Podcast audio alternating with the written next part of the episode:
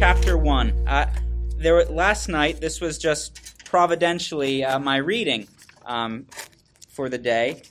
And as I was reading this, I thought, wow, this is a very good picture of Christ. So there's three burnt offerings that are talked about. He talks about the the offering from the herd, that's the bull, the offering from the flock, that's the, the sheep or the goat, and finally the bird. Um, that, that could be offered as a burnt offering. And these probably denote uh, three different levels of, of wealth.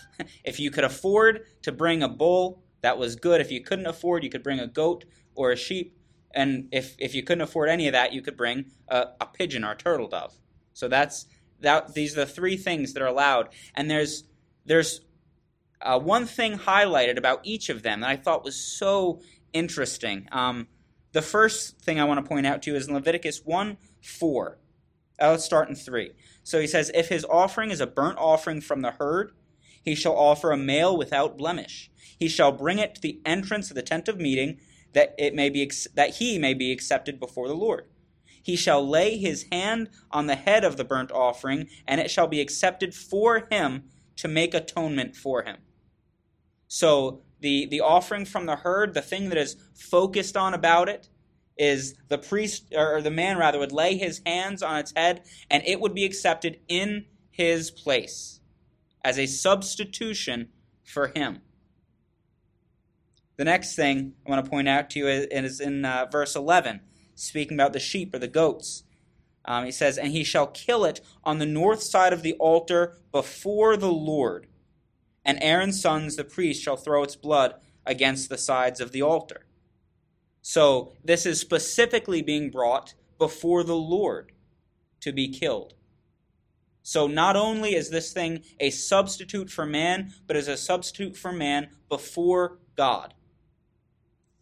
And finally, this is just a very a very good picture of Christ. I was listening um, to Eric's excellent message from this past Sunday last night. I was I was away on Sunday, and hearing about the um, the the beating, the flogging with the uh, with the whip, and how it would it would lay open the, the one who is receiving the beating down to the bone, down to the organs. Look at verse 17. This is the, the offering uh, from, from the bird. He says, He shall tear it open by its wings, but he shall not sever it completely. And the priest shall burn it on the altar on the wood that is on the fire. It's a burnt offering, a food offering with a pleasing aroma to the Lord. So this thing is to be brought before God. It is to be torn. It is to be it is to be killed, brutalized, but not destroyed, not ripped apart. It is presented whole before God. So a proper atonement, a, a atonement is it's a reparation, is righting a wrong, restoring a relationship. So a proper atonement it, it, requires a sacrifice in man's place before God, and it has to be a whole sacrifice, not not the the runt of the litter, but it has to be whole and complete. But it is going to be brutal and messy. That's what a that is what God requires in atonement. Because God is just and he is good. And this all of these things Christ said all of these things speak of me. All of these Old Testament pictures point to the reality that's coming. He fills these pictures. These God is not. Do you think that God uh, needed bulls? That he needed sheep? That he needed birds? No, he owns the cattle on a thousand hills and the thousand hills that the cattle are on. This is a picture of what was to come. That's what a proper atonement is. So that's what we're going to be looking at this evening is the atonement. If I couldn't think of a good title for for my message this evening. So the title is just the topic. It is the doctrine of redemptive substitutionary atonement. That's what we're looking at. The, the doctrine of redemptive substitutionary atonement. And we're going to be in Romans chapter 3 the rest of the evening. Romans chapter 3.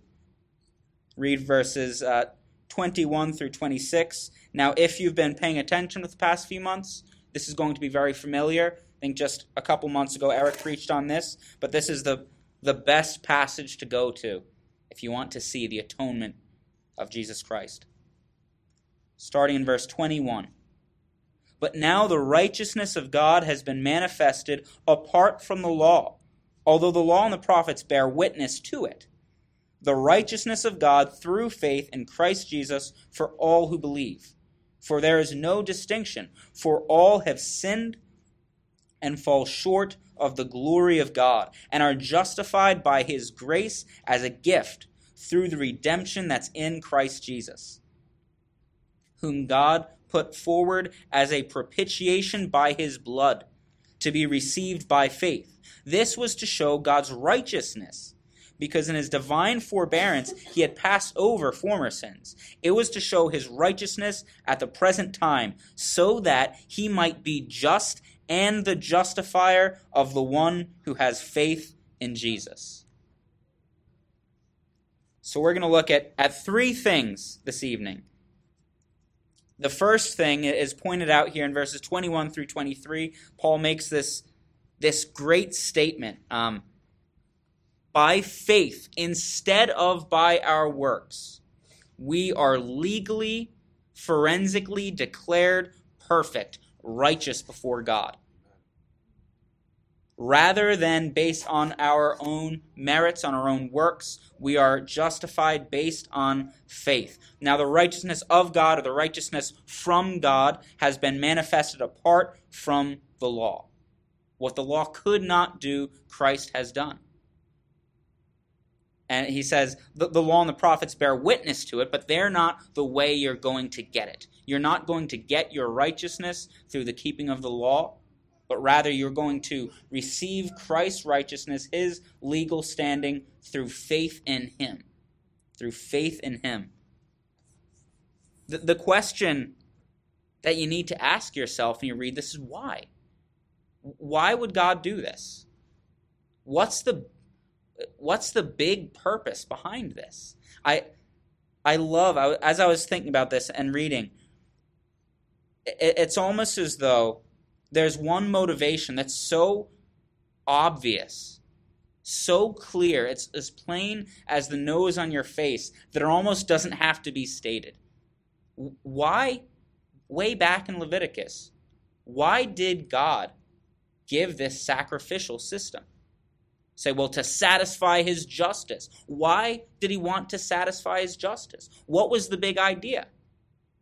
There's another way to satisfy his justice, isn't there? Kill those who violate his law. Take out the offender. Why is there this, this second path to approaching God, seemingly? Why, why is this? the, the, the motivation that we're, we're given in Romans 5, if you recall that, is God demonstrates his love toward us in this while we were yet sinners, Christ died for the ungodly. The love of God is the un, it is one of the underlying motivations behind all of this. Is this it almost doesn't have to be stated because it is so so apparent that God is loving that a holy God, He created this earth by the word of His mouth, and from the dust He formed man. And man, having sinned and fallen from Him, rebelled against Him, He is still pursuing man, still pursuing a, an atonement, a, a way to make reparation between God and man. He, he's still mending that gap because of his love, his great love with which he loved us. That, that is the. You can't think about this idea of the atonement without. We can become sometimes so cold and so just uh, kind of logical and legal when we talk about atonement. But it is motivated by the love of God. And again, I feel like I've been saying this every time I've been preaching recently. That I can't explain. I don't know why God loves you. I don't know why God loves me. That there it, that this is beyond my understanding. And that just is a great act of faith to believe that God loves you, actually.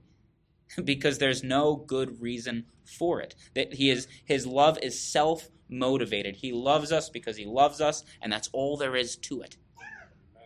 That is the undercurrent to, to this atonement that he makes.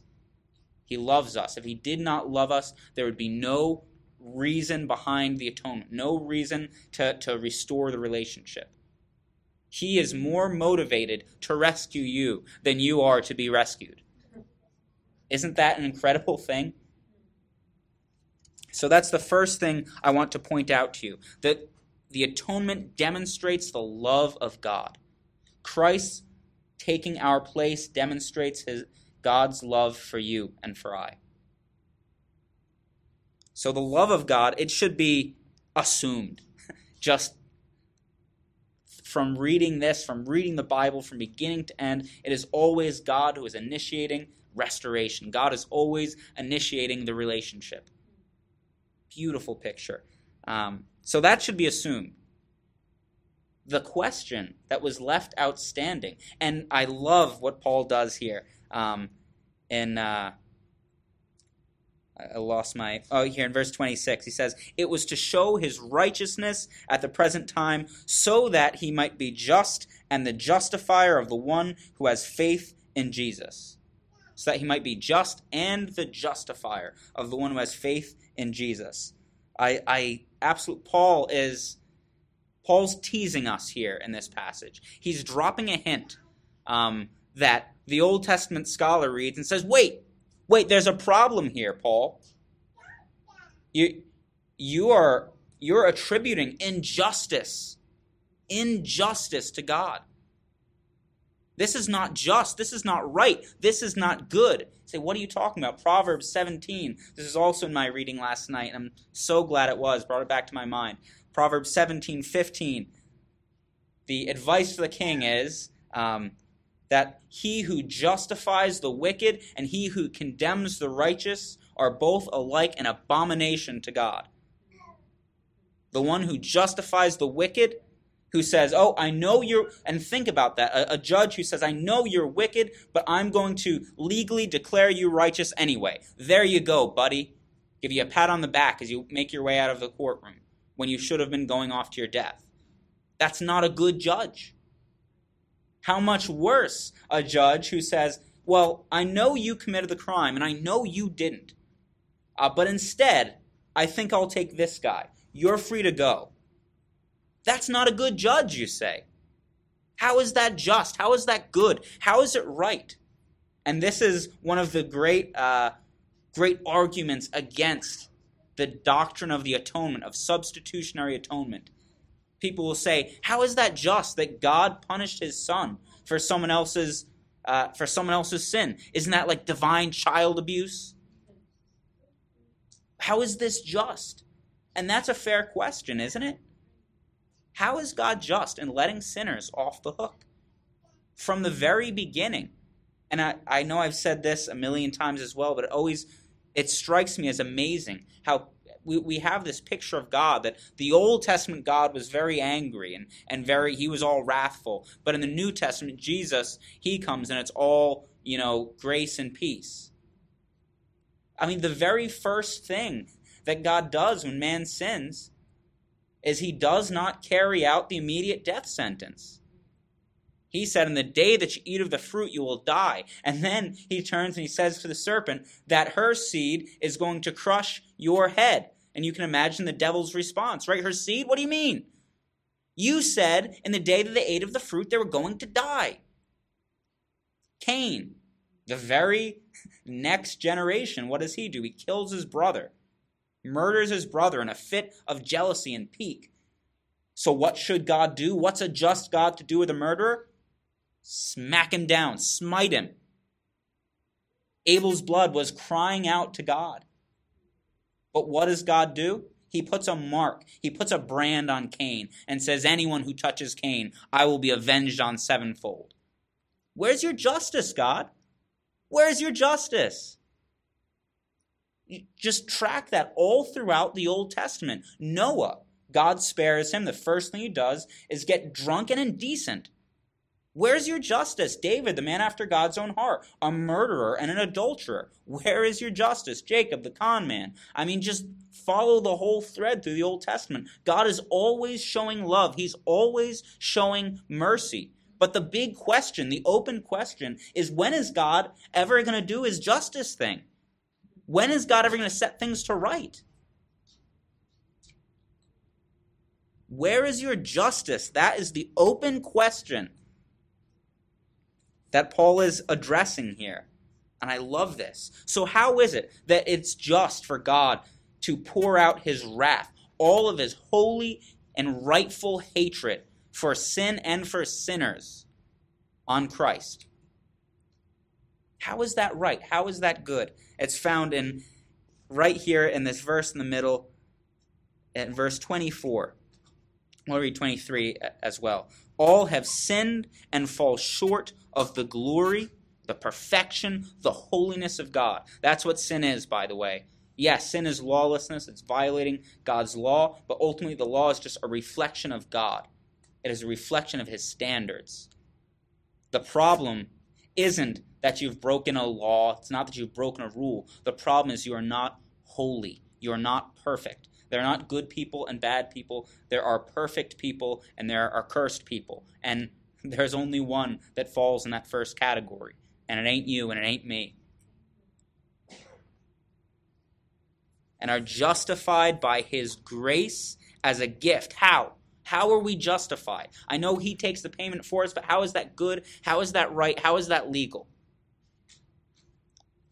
We are justified by his grace as a gift through the redemption that is in Christ Jesus whom God put forward as a propitiation by his blood to be received by faith. This was to show God's righteousness. We are justified as a gift through his grace by or through rather the redemption, the purchasing from slavery that's in Christ Jesus. This is how God can be just and be the justifier of the wicked. Because Christ didn't just it is true that God had, there was an abundance of wrath stored up for sinners. That is true. And let's not miss that. I don't want to downplay that one bit. Because it is it is altogether good and right that God hate sin and hate sinners. Because he's holy. The only reason we don't think sin is as bad as it is is because we are not as holy as God is. But how how is it right that his wrath lands on Christ instead of on you because Christ redeemed you. He purchased you from the slave markets of sin. And when he gets you, he he takes all of your obligations with you. He purchases you and he purchases your debts before God with you. He, he takes the whole thing, the whole package. He, and just think of this. Try to wrap your mind around this for a minute. The highest price that could be paid. The, the sinless man, the perfect man who walked in perfect righteousness. The one who never sinned. He never once told a lie. He never once was angry without cause. How often are we angry without cause? Not only was he never angry without cause, he was never angry with cause in the wrong way. How often are we angry with cause but in the wrong way? He never once took a thing that was not his. He, he was never disobedient to his parents. He, he, was, he was never, he never failed to love the Lord his God with all of his heart, all of his soul, all of his mind, all of his strength. That man, the perfect man, who never once sinned, the flawless man, steps forward and puts his life in place of yours. He, he absorbs the wrath that is meant for you. All of the, I think it's, it's in Ephesians, I can't think of the exact passage now. Um, it, it talks about the wrath of God it's not in Ephesians. I don't remember where it is. It talks about the wrath of God being being on us, and it's it's the idea of uh, it's the same word that's used of a of a mother hen sitting on her eggs, just waiting for keeping them until such a time as they can hatch. The wrath of God. God was it's as though God was hovering over sinful men, just waiting. And this isn't malicious, this isn't wrong, it is good and right. He was just waiting to punish sin. Because it's right and good that sin be punished. I just I was listening to a podcast today, and there was a, a former police officer, and he was he was talking about a, a, a young man who had uh, he had been a repeat offender. He had beaten his mother multiple times. He was a, a drug addict. He was a thief. He was, um, and he had he had attacked his mother multiple times, beaten her, and finally she pressed. They convinced her to press charges because she was beyond recognition the way he beat her, and, and she was very badly injured. And he talks about him and his partner waiting in the bushes for this guy to show up. Is it wrong that they were eager to arrest this guy? Well, no because he was a criminal. He was a crook. It is right and good that he be that he be taken by the law. It was right and good that God be eager to pour out justice on the wicked. He is a perfectly holy God. That justice was just waiting to be poured out, but instead it's poured out on Christ. He, he creates a landing place for the wrath of God among men he steps forward and he takes the full force of the, the wrath of God intended for you and I. And he can do that because he he has taken you and your debts on himself. He says, That one is mine. I, am going to save them. I'm going to take responsibility for their righteousness or lack thereof. And not only for our past righteousness or lack thereof, but he's taking full responsibility. This is the great comfort for our continued righteousness now. He has us, he gets us through redemption. He purchased us off the slave block, he pays for our, our debts, and now he gives us his status. And not only does he give us his status, but he gives us his identity. He begins to transform us. He makes us partakers of the divine nature. That is a great and a glorious fact. The way that God can be just and the justifier of the wicked is through his redemption, through his redemption of sinners that he takes and makes saints, makes holy. He makes them set apart ones. He purchases us and he gets us. That is the, the covenant of redemption. That, that God said, God the Father says to the Son, I will send you in their place. And if you take their place, if you will be their covenant head, you can have them. And Jesus willingly undertakes that task. He steps forward, he goes in our place, he faces the wrath that we could not face in and of ourselves. And he he he covers the charge entirely. And I, I can't not mention this. I know I'm putting the cart before the horse. This is Good Friday. It's not Easter. But how do you know that it worked? How do you know it worked? This is a great transaction. But how this is too good to be true, isn't it? that one man can redeem all of us through his death? How do you know it works? I'll, i tell people all the time, and I'm out in the street sharing the gospel. If I told you, you seem like a good person, so I'm going to die for your sins. You've got sins, and I'm going to die for them. And I jumped in front of a bus. Uh, they'd say to me, well, that's, that's nice and all. That's kind of you, but I don't think it works that way. You know, how do I know it worked? Well, we have a living, breathing, walking, talking, miracle working proof of purchase in the person of Jesus Christ. He, ra- he was raised from the dead to prove, among other things, that it worked. The check didn't bounce. That sounds like such a such a like the lowest level of analogy. It's the best one I can think of at the moment. But but that's just like the lowest level of analogy, right? He didn't just he didn't just write a check. He offered his own life, a propitiation. What is that? That is a satisfactory sacrifice. He offered satisfaction before God for us so that he could have us. Not only so that he could save us from wrath, but so that he could keep us for eternity in fellowship with him. So that is what was purchased at the cross.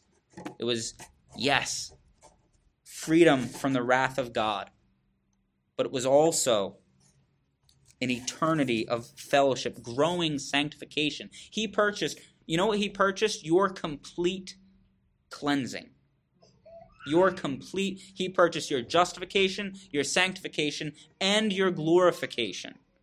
One day you will stand faultless before the Father. Christ will present you, he'll give you back to the Father, and he'll say, Look, look, they're perfect. There is not a not a flaw, not a blemish in them. They are exactly how you intended them to be, not because of any virtue and merit that existed in them, but because I purchased them, I took them, I gave them a new heart, and I cleansed them. And I've I've now redeemed them from every trace of sin, and I offer them to you, Father. Amen. That's what Christ did at the cross. That's what he purchased. The whole so, so we we break salvation up into these little pieces. We chunk it out into parts, and that helps us think about it. It's good to think systematically about these things. But he, but he bought the whole shooting match at the cross, the whole thing. He didn't just buy your salvation so you could wander off and and being lost in sin the rest of your days. No, he purchased you, and he's going to keep you, and he's going to present you before his Father, perfect and flawless. That's what the cross did. The atonement. This is this is not just substitutionary atonement, not just uh, the the term is penal substitutionary atonement. Him taking your punishment for you, although it is that, but it's more than that. This is redemptive substitutionary atonement. He purchased you. He takes your obligations and he he takes responsibility for your righteousness, past, present, and future. That's what Christ did at the cross. Let's go to the Lord in prayer.